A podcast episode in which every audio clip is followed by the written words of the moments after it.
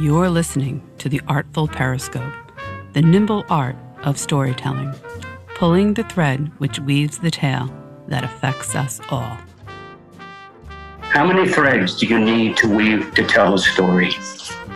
Out of the darkness into the light. I'm Larry Davidson. Welcome to the podcast, Artful Periscope, where we explore the nimble craft of storytelling. On this episode, a little later, Peter Blauner, former journalist, award winning novelist, and staff writer for several television programs, stops by to talk about the great Pete Hamill. But first, joining us right now is Bev Wolwak, librarian, Mattituck Laurel Public Library, and she's going to give us some insight about books that will be coming out in September and October. Bev, welcome to the program. Hey, Larry, thank you. So there's the obvious question first. With COVID 19, how have libraries had to adjust to a changing environment in terms of what you can do with your library? Well, we open very slowly, of course. We still have curbside pickup for people that are not comfortable coming in. We're open from 9 to 5, and anyone that comes in, they're allowed 30 minutes to browse the hmm. library. In the children's room, only 10 people can be in there at once. We try to keep the other limit down to 25, but it's not like we get 25 people yet. And we have the plexiglass all around. It separates all the computers because the computers have been moved apart. Distance is very important. We're not doing any programming. East End is really special. For people listening outside of the metropolitan area, you're on the North Fork of the East End. It's not the Hamptons, but over the years you've been out there. How has it changed? It's not as farmy, low key as it used to be. The summers are not great with all the people that come in. In population and built up, it's increased immensely. Usually during the summer, of course, we get the summer people, which in the past has increased our summer numbers that come in. We give out cards, special cards just for them to use during the summer so they can take stuff out as long as they're in Mattituck or Laurel. The population increases quite a bit. All right, let's jump in, and I'm going to tell a quick story because on the list of books that you sent me coming out for September and October, one really stood out, and the book is by a writer named Derf Backderf, and the title is Kent State four dead in Ohio.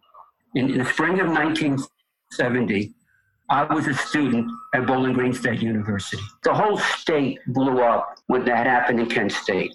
And there's a very famous, almost iconic picture of Jeffrey Miller from Plainview, Long Island, New York, on the ground after National, he was shot by the National Guard. The National Guard was called out by Governor Rhodes, the governor of Ohio at that time. Ohio was a very conservative state. And leaning over him and kneeling over him was a runaway, teenage runaway young lady. And since then, every time I hear wooden ships, Crosby, Stills, Nash, I don't think Young was part of that.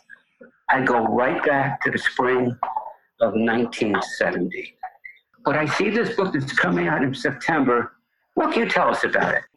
It talks about what happened that day, about the students, um, the 67 shots that were fired. The author was 10 years old when this happened. He was saw the gunman, he saw well, he saw the guardsman, he was there and how it affected him and and he grew up to be a journalist. But the effect that had on his life at that time made quite a difference in how he made choices. It's the 50th anniversary of Kent State. All right, I threw you a little bit of a curveball. Let's go to some of your listed. Let's pick out some books that you're going to be spotlighting and highlighting for releases in September? Well, we've got The Quiet Americans, which is a nonfiction book that's coming coming out in September. It's about their exploits after World War II. And like I said, it's nonfiction. It talks about the four, how their backgrounds are all different, but they're all in Germany at this time. Of course, keep an eye on Russia too. The four of them, one was a football star, one is a Jew, a German Jew, and one is a wealthy Southerner, and the other one is just he's an executive from a company. But it sounds really fascinating to me. The gentleman who wrote the book wrote Lawrence in Arabia, and that was a bestseller from what I understand. Certain names sell books no matter what the title of the book is. I'm not a big fan of this person. I haven't read his books, but he's extremely popular, and it's Deepak Chopra. What can you tell us about him? He has a huge following. I think it's because of what his books represent. They're supposed to bring you peace and tranquility. I'm sure you've seen him interviewed. Sometimes I worry he's going to fall asleep. You know, one of the great tragedies is the disappearance of independent bookstores, as well as Borders Books has disappeared. I imagine even Barnes and Noble is kind of coalesced around bigger stores. And but the beauty of an independent bookstore, in my mind, is you can go in and ask for a recommendation. When people come to you to the library, do they ask you for recommendations? Yeah, that's what I do. I'm a reader's advisor. I order everything for the library except nonfiction and DVDs and audios. Anyone comes in looking for a book, they send them to me, and I talk to them about what they like to read. What did they read last? And I feel reading is very personal, so you have to be careful with your questions. I do, I do know, I'm going to cut you off, but I do know that you have a copy of Daniel Silva's new book, and you were part of a presentation with his wife, Jamie Gangel, who's also has worked for NBC. What were your impressions about the book and that interview that you witnessed? I thought the inter- interview was very interesting, and one of the reasons I did it, you had to buy the book, which was to help out independent bookstores. There were a list of about 20 bookstores that you could buy the book from. It was in his, in their kitchen in their house in Florida. It was very interesting how that was done because it was so informal and they kidded around a lot with each other and I've been a big fan of Daniel Silva since his first book, uh, the unlikely spy. You know, I, I've read every book in the series because of Gabriel Allon. He does something, and I'm going to mention another writer too. He's aging him in, in each book. And we had a conversation actually last night prior to you joining us today. And I said, the greatest tragedy of all is if Daniel Silva, because he's aging, gives him arthritis in his hands because the liter- the art part of his life is fascinating. He's an art restorer and he paints himself. And I'm saying if you would really freak out the followers if Gabriel no longer can do what he does in his private life. And I, I compare that to Lee Child, who's, who's on the list too, but he's not writing anymore. I believe his brother's writing the Reacher books. Now, Reacher is Reacher all the time. Forget about the movie, because that's not what Reacher looks like in the book. So one writer is aging his character, and I find that fascinating. Another writer, forget about Tom Cruise, doesn't age his character at all. What are your thoughts about that? I know they're both in the same genre, but they're two. They're again, they're two different styles of authors and how they write. I think keeping Reacher the way he is and the age he is makes him able to do the things he does best, which you know is the brutality and the beatings and the fights. Gabriel Allon, the way he's been aged is to move up because he's not the only character that's aged in the book. Everybody is. And he's slowly moving up the ranks. I mean, he's already head of the Mossad. Now, there's another book that captures my attention because in September and October, there's going to be a lot of books that have political orientations there are probably going to be too many.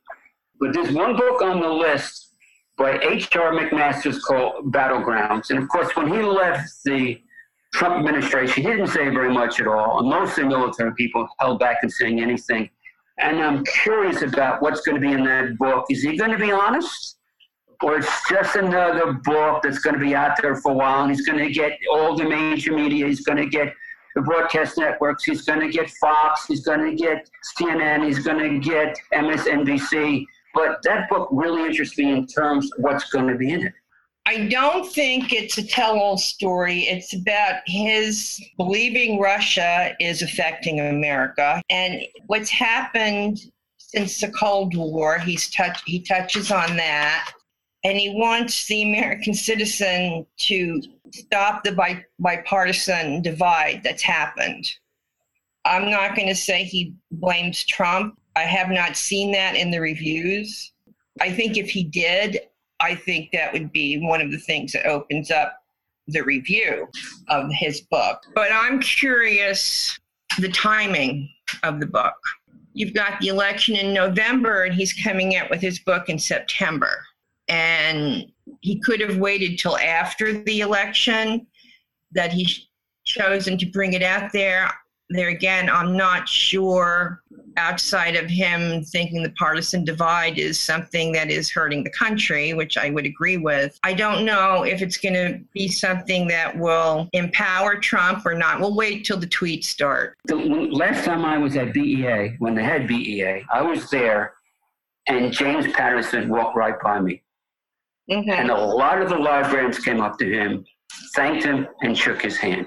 Now he's he's a force of nature in terms of publishing because he writes his own books, he writes with other people, he lets people ghostwrite books, he turns them out constantly. Some people love him. If you want a quick read, he has very fast, quick chapters, so it's easy to get through the book. And and a couple of the books have been made into, I think, pretty decent movies.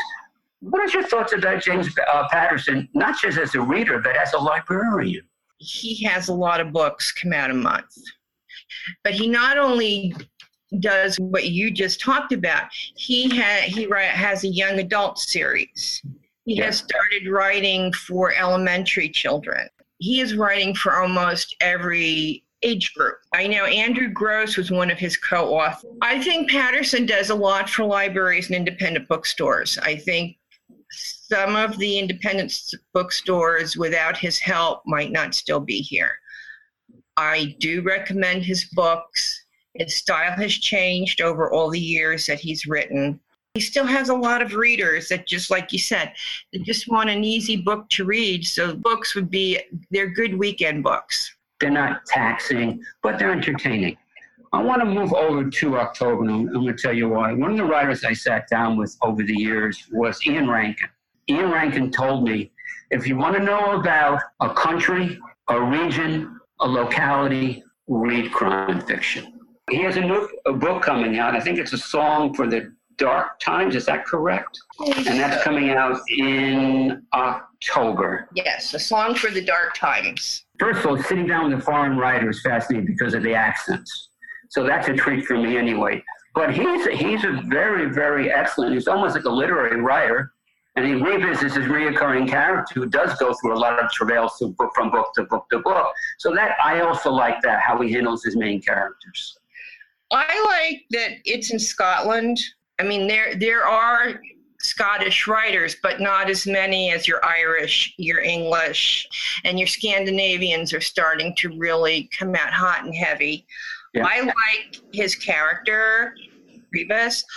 I like the way he writes. I mainly like his character. I like the way he investigates and how he does it. Well, it's also it's also a travel law. So he's taken to a place you don't understand. Some of the things are universal, but I, I always I always tell people when I talk to them, uh, you can use the book as almost like a time machine to take you someplace so you can't physically go. The books take us physically where we can't go, or somehow we make it fascinating what we're reading, and then we want to go and see the places that we're reading about. So it has dual purposes. Um, we got probably maybe five or six minutes left. I love to laugh. Make me laugh. One, it's therapeutic, and it takes our minds off more serious things in time. Although comedy is very serious, it really is. It's they're really, I think, comedians are addressing social issues, but they're making us laugh while they raise these relevant things that we have to think about. This is a name many people would not remember. Fannie Flagg was a comedian. She's got a new book out. She's from the South. What can you tell us about Fannie Flagg? I think she's a fantastic author. Even before Fried Green Tomatoes, I was a big fan of hers because when I read her books, I can hear her reading the book to me. Because, like you said, she was a comedian. You got to know her on TV before she started doing this. And this new one that's coming out, I'm looking forward to because we go back to Whistle Stop and we revisit all that. And she talks about the changes that have gone on since we were first there to where we are now. But her her humor comes through. When I read Welcome to the World, Baby Girl, you can't help but chuckle at what goes on. It's down south and there's a lot of humor. So between that one and John and go with John Cleese, his book should be very interesting. I'm looking forward to that. But Fannie Flagg is unique in the way she writes, and she reaches people that didn't know that she was a comedian. I'm Larry Davidson. This is the podcast, Artful Periscope. After the break, Peter Blauner is going to join us to talk about Pete Hamill. I'm going to give you two other names, big names. John Grisham and Alice Hoffman both have books coming out in October. You want to talk about them? John Grisham, this is the third one in his first book was A Time to Kill, which became a fantastic movie, and that was a fantastic book. And then he did a follow up to that, Sycamore Row, but he didn't do it till many, like almost 20 years later. This is a continuation of that series, so to speak. He's back with Jack Brigance, the lawyer, and I loved A Time to Kill. And it's funny because The Time to Kill didn't become well known or a bestseller till after The Firm. The Firm is what grabbed people. And then when I would say, because I read The Time to Kill when it came out, when I'd say, go back and read A Time to Kill, you want to read a, a really gripping story. I just want to stop you for a second because this is something I think is really important for readers. When I sit down with an audience or I do an interview with, let's say, Nelson DeMille or some of the big writers, or well, unknown writers, I go back to the first book that they ever wrote if I can find it. Because yeah. I want to see where they started and where they are now. And I find that interesting. They may become a better writer, but you see the seeds of who they are in the first books. And it gives me a little bit of insight in terms of what I try to do in terms of eliciting information during interviews I, and I also, I'll, when I go in the library to read for pleasure and I find a book that I like, I just in the library, I will go back to the first book and see where they started. For me, that's my education for myself. We did that, something along those lines with my book discussion. I had them read Jodi Picoult, one of her very first books. Yeah. And then read one of her current books. What surprised me is how many people said if they had read the first book, they would never have continued reading her. So that tells you how much her style changed over the years. All right, we got two minutes left. Let's just touch upon Alice Hoffman, if you don't mind. This is her book coming out is the prequel to Practical Magic, which was a big hit, and there again, that one was a, was a really good movie too. And so this is where we basically find out why they became the witches they become. It's their early life. And I I find it interesting after so many years she's going back to the prequel to Practical Magic when Practical Magic has been around so long. But she's very unique because of her genre changes. The way she writes changes depending on what type of book she has decided to write. Well, in a sense, because I know writers sometimes use different, different names for different style books. That's a unique way to challenge yourself. It's easy to get into a rhythm and write the same book over and over again in a sense. Mm-hmm. But the real challenge in terms of growth, for me, my opinion, challenge yourself by writing something different. Uh, and a few times I've sat down with famous writers. I asked them if you can write a book under a different name, what would you write? And that's the one time that there's dead air because they have to think. And sometimes they get a good answer, and sometimes they have no answer. Because honestly, if you're a big writer, your publisher wants you to keep doing what you do to sell the books. That's the business side people don't talk much about. But I think if you could sit down with a different name and just write anything you want to write, why not just do it? That's your unique challenge. And you think of all authors who have done that. You and I talked about Ed McBain and Evan Hunter. Right. Entirely two different styles of writing. You wouldn't even know it was the same author. And you've, you've got Nora, Nora Roberts, who has like four different aliases that she uses. And they're all different genres. And I think that frees you up. Unfortunately, um, we're out of time, but Bev, you have an open invitation. My guest is Bev Wowak. She's terrific. She's a librarian at Mattituck Laurel Public Library, and they do a great event. So, Bev, if you want to find out more about the library, give us some information for your website or some contact information. Okay, the website, Mattituck Laurel Library.org. Go there, it gives you all the information of what's going on. We're on Facebook. I thank you for opening up for my listeners. After the break, we touch upon the life of Peter Hamill, with a great writer coming back to the podcast once again, and that's Peter Blauner. I'm Larry Davidson. You're listening to the podcast, Artful Periscope. We'll be back after the break. The Artful Periscope is brought to you by Larry Davidson Productions. To learn more about Larry, previous interviews, and further content, visit larrydavidsonproductions.com.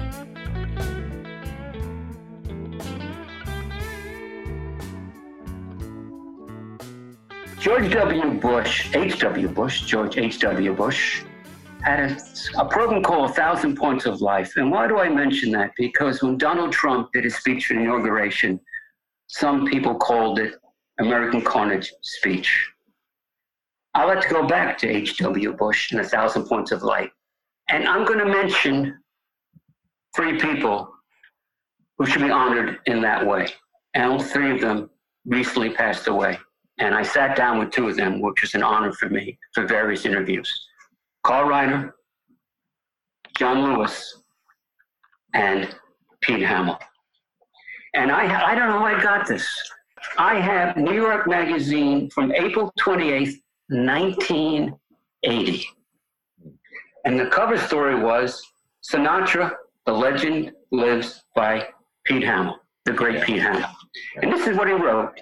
So stay with me for a second. In the wee small hours, one rainy evening in the winter of 1974, I was home alone when the telephone rang. I picked up the receiver, looking out at the wet street, and heard one of the most familiar voices of the century. It was Frank Sinatra. Quote, What are you doing? Reading a book, I said. Read it tomorrow. We're at Julie's. Come on over.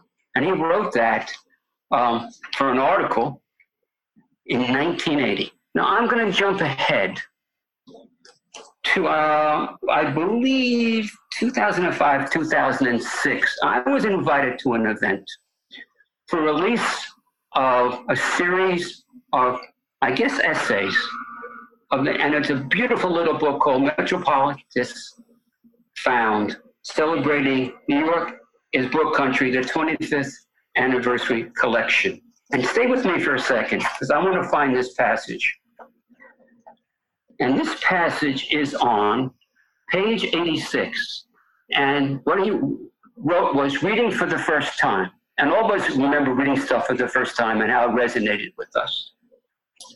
And he wrote this I usually alternate between a classic and a new work.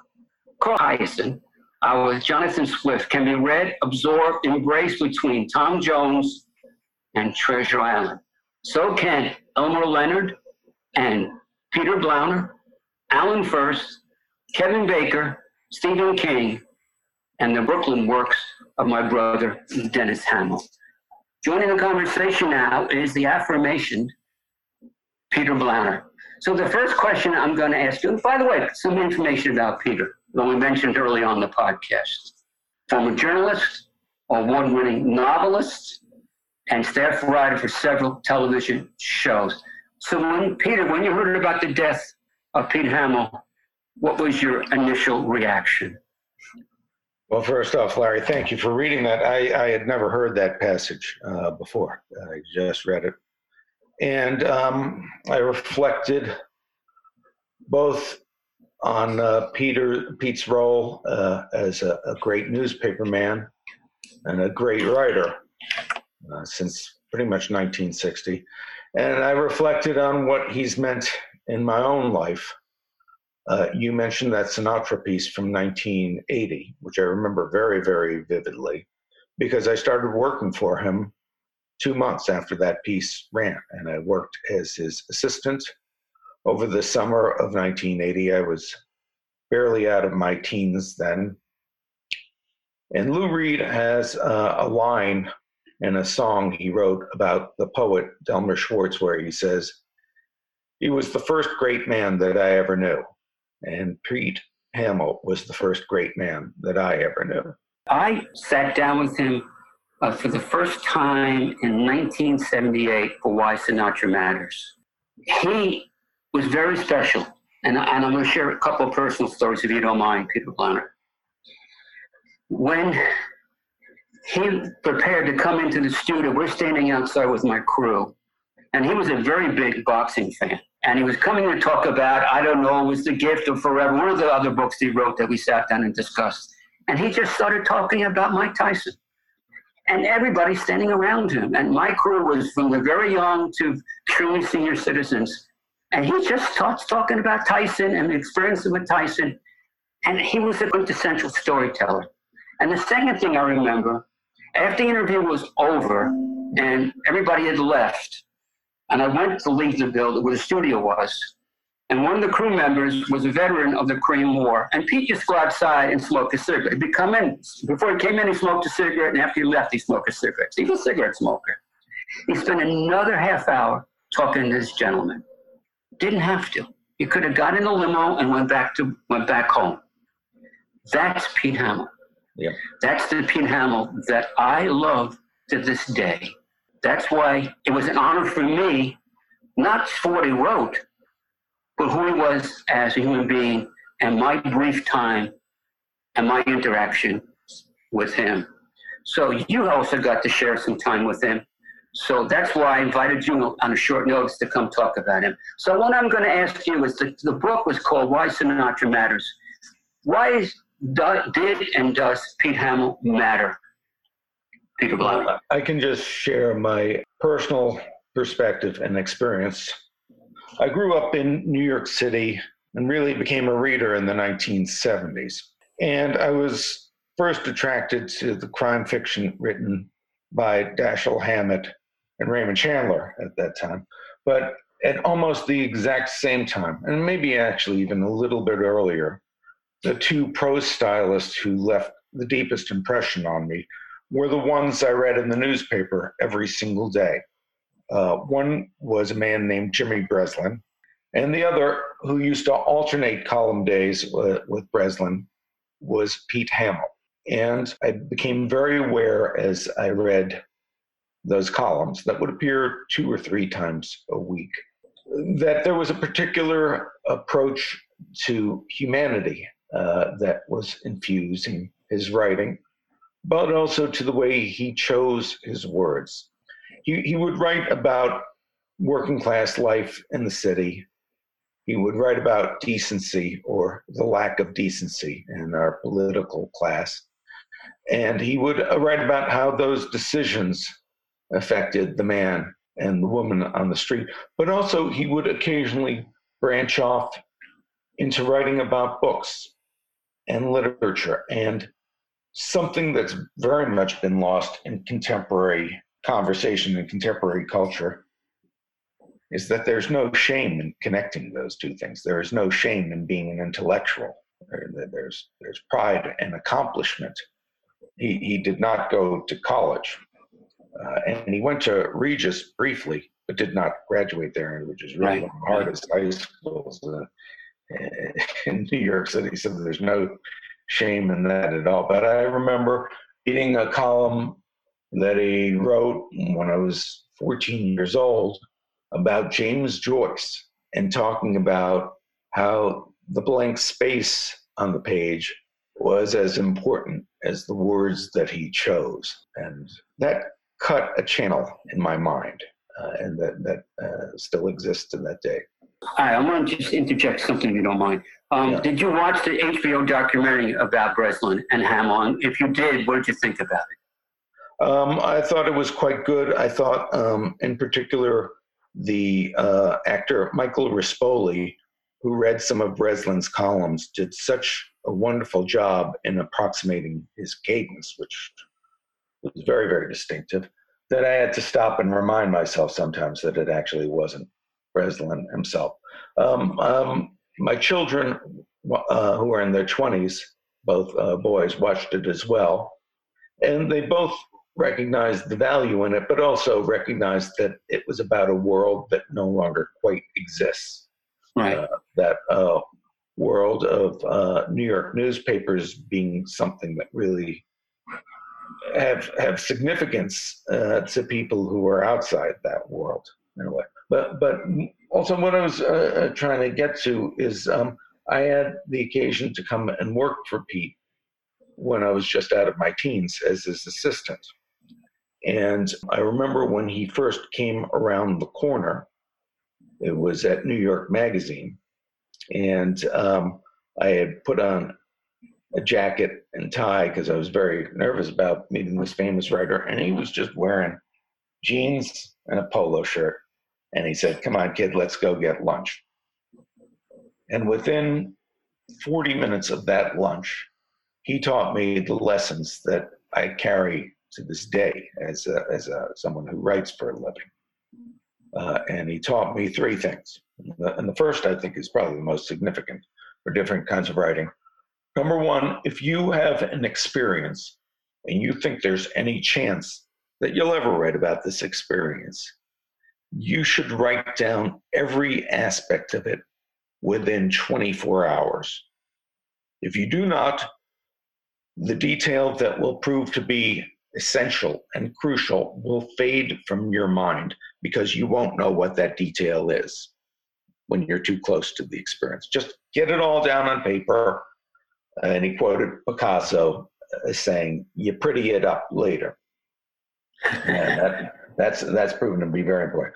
The second one, and this is important both as a journalist and it's proved important in doing research for novels, which is if you're talking to somebody and a question occurs to you and it makes you uncomfortable to think about asking that question, then you must ask that question.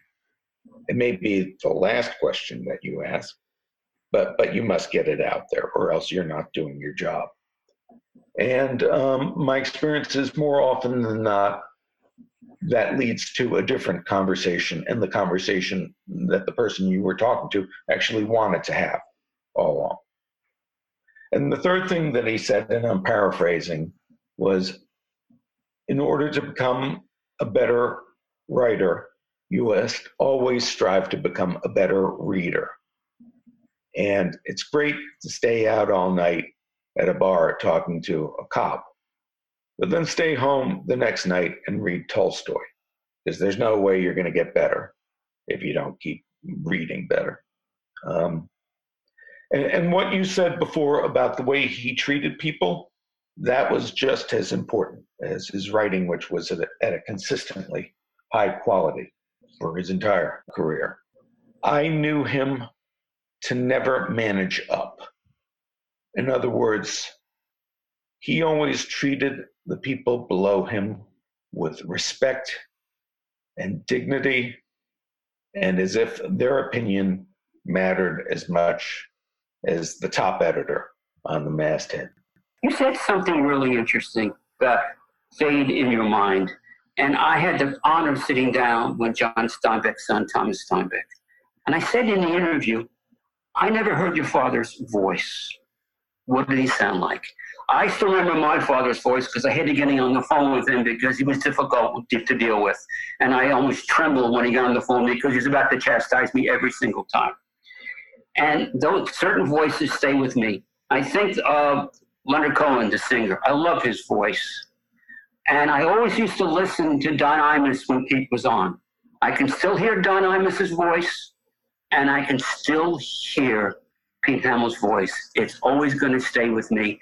And I think we touched upon that, but that's another part of his legacy. He had a, he had a great, maho- his voice. He had a great mahogany voice. It was wonderful. Um, and, and the sonic quality uh, that he had, both in his way of speaking was also important in the cadence of his writing. I remember that summer he um, got an assignment from a magazine to write a piece about jealousy. And he, he didn't want to do it, but he said, Well, listen, I have the assignment. I said, Yes, so I'm going to do it. So he went into the other room and he, we, he was working from home uh, in Brooklyn at the time when I was uh, uh, there. And he used a manual typewriter. This was 1980s, and no one was using computers. And actually, uh, electric typewriters uh, were not standard either. And I listened to the rhythm of his typing in the other room. And it sounded like Sugar Ray Robinson hitting the speed bag. It was so consistent and forceful. Later on, he told me it was actually the rhythm of Gene Krupa's song, Lyonnaise Potatoes, and some pork chops that he heard in his head over and over and over again. And at the end of the 40 minute period, I heard the rip of the paper being taken out of the typewriter. And he said, Hey, Blauner, come in and look at this. And he handed me the pages that he had written, as if I was someone whose opinion mattered. And I, I was, I was just a dumb kid from Manhattan. And to this day, I can remember some of the sentences that I read on that tattered piece of paper. Um, and they were really piercing. And I handed it back to him and I said, This is wonderful. He said, Thank you very much. I don't think it's good enough. And he didn't publish it. But that's how good he was that he could turn out prose that calibrated, that balanced, that memorable, and then say, it doesn't meet the standard that I've set for myself. We do know he's working. He was working on his uh, latest novel. I think it was going to be about Brooklyn. Yeah. And the question I'll pose to you should somebody finish it? If somebody does, could it be you? Uh, no, uh, abs- absolutely not. His brother Dennis, who is a good friend of mine, is an excellent, excellent writer. I don't know if Dennis has the time or the inclination uh, to do it. Dennis is uh, very streetwise, very literate, very, very talented. If anybody uh, should do it, it, it, could be Dennis or uh, one of the other wonderful members of his family. Was in- I'll follow up based on why Sinatra matters. I told Pete this sitting down in a TV studio. You're a gift to literature. Somebody should write your bio. And I'm not sure if he said, well, maybe one of my kids will do that. But I think somebody needs to write his story. Besides finishing up his novel, he's an iconic figure in the world of literature. We, we found that in just the way he wrote, writes his style. I think somebody's got to write the book about his life because Patrick Fenton is a friend of mine. He's a playwright, former court officer, grew up in Windsor Terrace, that same area, and knew Pete. And he told me Pete Hamill was a genuine tough guy. Yeah. Didn't take crap from anybody. That was part of who he was, as well as the human in him, and, and kind of respecting everybody, whether it's kings and queens or the guy in the street. He didn't kiss up to anybody. Uh, when I first started working for him, it was when he was working for New York Magazine and I, if I'm remembering correctly, he had just been fired from the Daily News as a columnist. And the reason why he was fired, as I remember it, is that he was writing about the greed of the oil companies. And he was told very specifically by management if you keep doing that, you're, you're going to get fired. So of course he kept turning them out, and because he wasn't going to like uh, back down from that. But I'll give you the flip side of that story uh, that a friend of mine shared the other day that he ran into Pete at a parade. I think actually it was a political protest during Operation Desert Storm. And my friend was not writing a particularly big story. He was just there to do some research to write a photo caption. He wrote the caption and it appeared in a magazine. And several days later, his phone rang. And it was Pete saying, Hey, I think you really did a good job on that photo caption. There's no reason for him to do that. There was a wonderful tribute uh, to Pete at NYU uh, in 2018, near the end of 2018. Um, and, and, a group of writers got up on stage and paid tribute to him, talked about what his writing had meant to them. And some of them were uh, quite well known. Um, uh, there was Jim Dwyer, who's a wonderful writer for the New York Times, Dan Barry, uh, who's a columnist for there, but also some diversity. Uh, Peggy Noonan was on the panel, James McBride, who, who, wrote The Color of Water and who's a great uh, African American writer, uh, was up there. But then a friend of mine, Joanna Malloy, was up there as well. And Joanna uh, was well known for writing a column with her husband George Rush in the Daily News. It was called Rush Malloy at the time. But Joanna told the story many, many years before that she found herself trying to learn the trade as a, a writer in a small town. I think it was in South Dakota. I think that was it. It was such a small town, she said, that uh, there was only one movie theater. And two months after she got there, it was still playing The Apple Dumpling Gang, the Disney movie. They didn't, didn't even change the movie.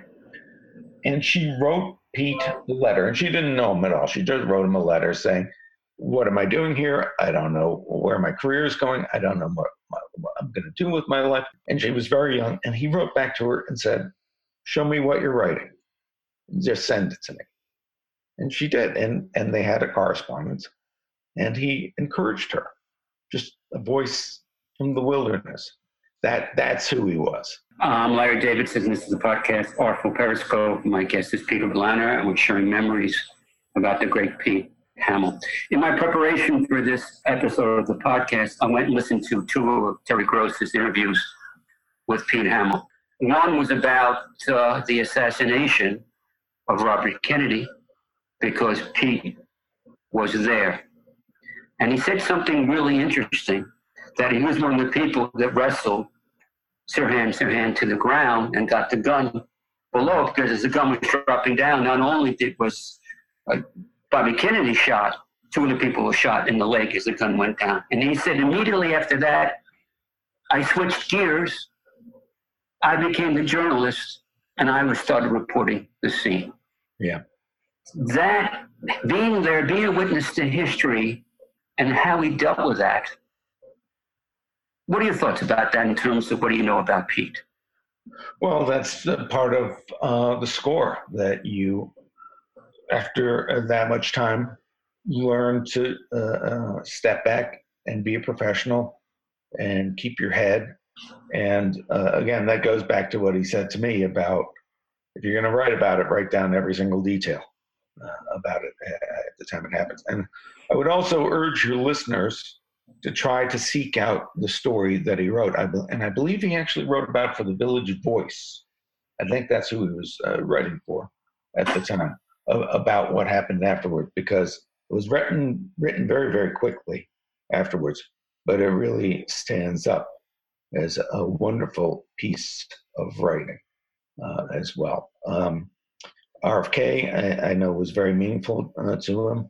But also, as he said in the documentary that you mentioned earlier, it was a lesson and a cautionary lesson about getting too close to the people who you write about uh, and uh, about becoming friends with the people uh, that you write about. It's, it's necessary as a journalist to have a little bit of distance in order to be truly honest. Uh, two people referred to books that still to this day they read and think about. One snow snows in August, but the other one also was on the Terry Gross interview. And quite honestly, Fresh Air, she's one of the gold standards in terms of interviewing. I know she has a big staff, but if you want to hear a high quality radio program, podcast, and a gifted interviewer, check out Terry Gross. I listen to her when I'm working out. I'm an admirer and a fan of what she does she talked about a drinking life with Pete's book, about what he went through and about the book. And I found that fascinating because Pete was very honest about his life, and that book reflects it. But he also talks about, I don't know if he used to go there as a journalist, as they were in the Lion's Head in Greenwich Village, where a lot of this happened. You want to share some thoughts about that book, what you think about it? Well, yes, because um, it's a wonderful book, and I think that may be his best book. Um, but also, it's not just for people deal with alcoholism or have dealt with alcoholism in their lives. Um, it, it certainly is that, but it's also a wonderful memoir about growing up in Brooklyn and about how the child becomes a man or, or the child becomes an adult, because I, I, don't think there's any reason for women readers to feel excluded uh, from this experience. It really goes to formation of character and and he, he tells some wonderful stories about that. And I've ended up living in the neighborhood where that book takes place very close to where Pete grew up. And one, one of the wonderful um, circles in my life is the library that he talks about on 6th Avenue between 8th Street and 9th Street in Park Slope, Brooklyn. It's one of the libraries where I used to take my own children uh, when they were young. And, and, frankly, it had not been renovated very much. It has since then. At the time I was taking the kids there, uh, I think it probably looked very much the same as it did when Pete went there. And it, and it was a genteel, shabby place, but also a, a wonderful place. Um, and, and just my overall feeling about uh, Pete in the end is I'm just really damn glad that I knew him. Uh, last thought, and I'll, I'll tell you why. And once again, I thank you for your time. You've been very generous. That it was an education for me to watch the funeral for John Lewis. Yeah. Three living presidents were there. Fourth one sent, uh, sent a statement. So four, four living presidents participated in that funeral. I learned a lot about John Lewis's background in Nashville, with the people who spoke about him. It was a lesson in history through the funeral, and I appreciate that greatly. My one regret now is because of COVID 19, Pete Hamill is not going to get his proper send off. Because if there was a, a public wake and all the people that loved him like you could come speak, I would stand outside. I would pay to watch this. That's the one thing that I regret that, in my mind, he's not going to get a proper send off based on who he is and who he was as a human being. Yeah, it's a shame. But I'll tell you, I went to uh, see um, his grave uh, the other day. I was walking home from Brooklyn, and he's buried in a place with uh, Boss Tweed and Leonard Bernstein and so many other great, famous New Yorkers, and that's where he belongs. Peter Blauner, I love you as a person. I love you as a writer. I look forward to our next conversation. You've been always very kind and gracious for me. Some closing thoughts. In a forest fire, especially when it's aspen trees, the dying trees release seeds, drop the seeds literally amongst the burnt trees for rebirth and regeneration. COVID 19, in a sense, is raging after containment, will there be a renewal and regrowth of the American psyche? We mentioned Frank Sinatra at the beginning of this podcast. Frank Sinatra had a lyric in one of his songs, and he sings, thanking for the bartender for letting him bend an ear. All of you, my guests, and people that are listening to this podcast, I thank you for letting me and my guests New Year. I'm Larry Davidson. Been listening to the Artful Periscope. Till next time, bye bye.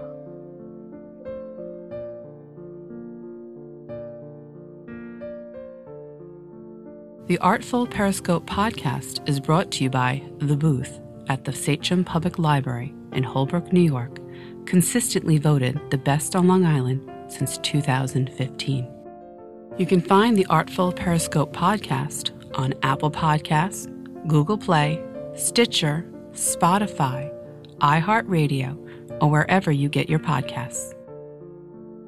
Special thanks goes to our producer, Christy DiCrisofaro, sound editors and engineers, Dean Meyer and Ryan O'Hagan. The song Alleluia is performed by Vanessa, and you can find her music at starfrost.com.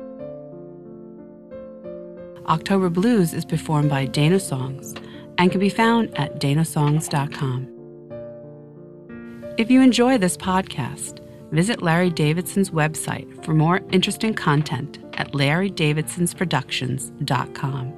You can also find out about other author related events by visiting Sachem Public Library's website at sachemlibrary.org.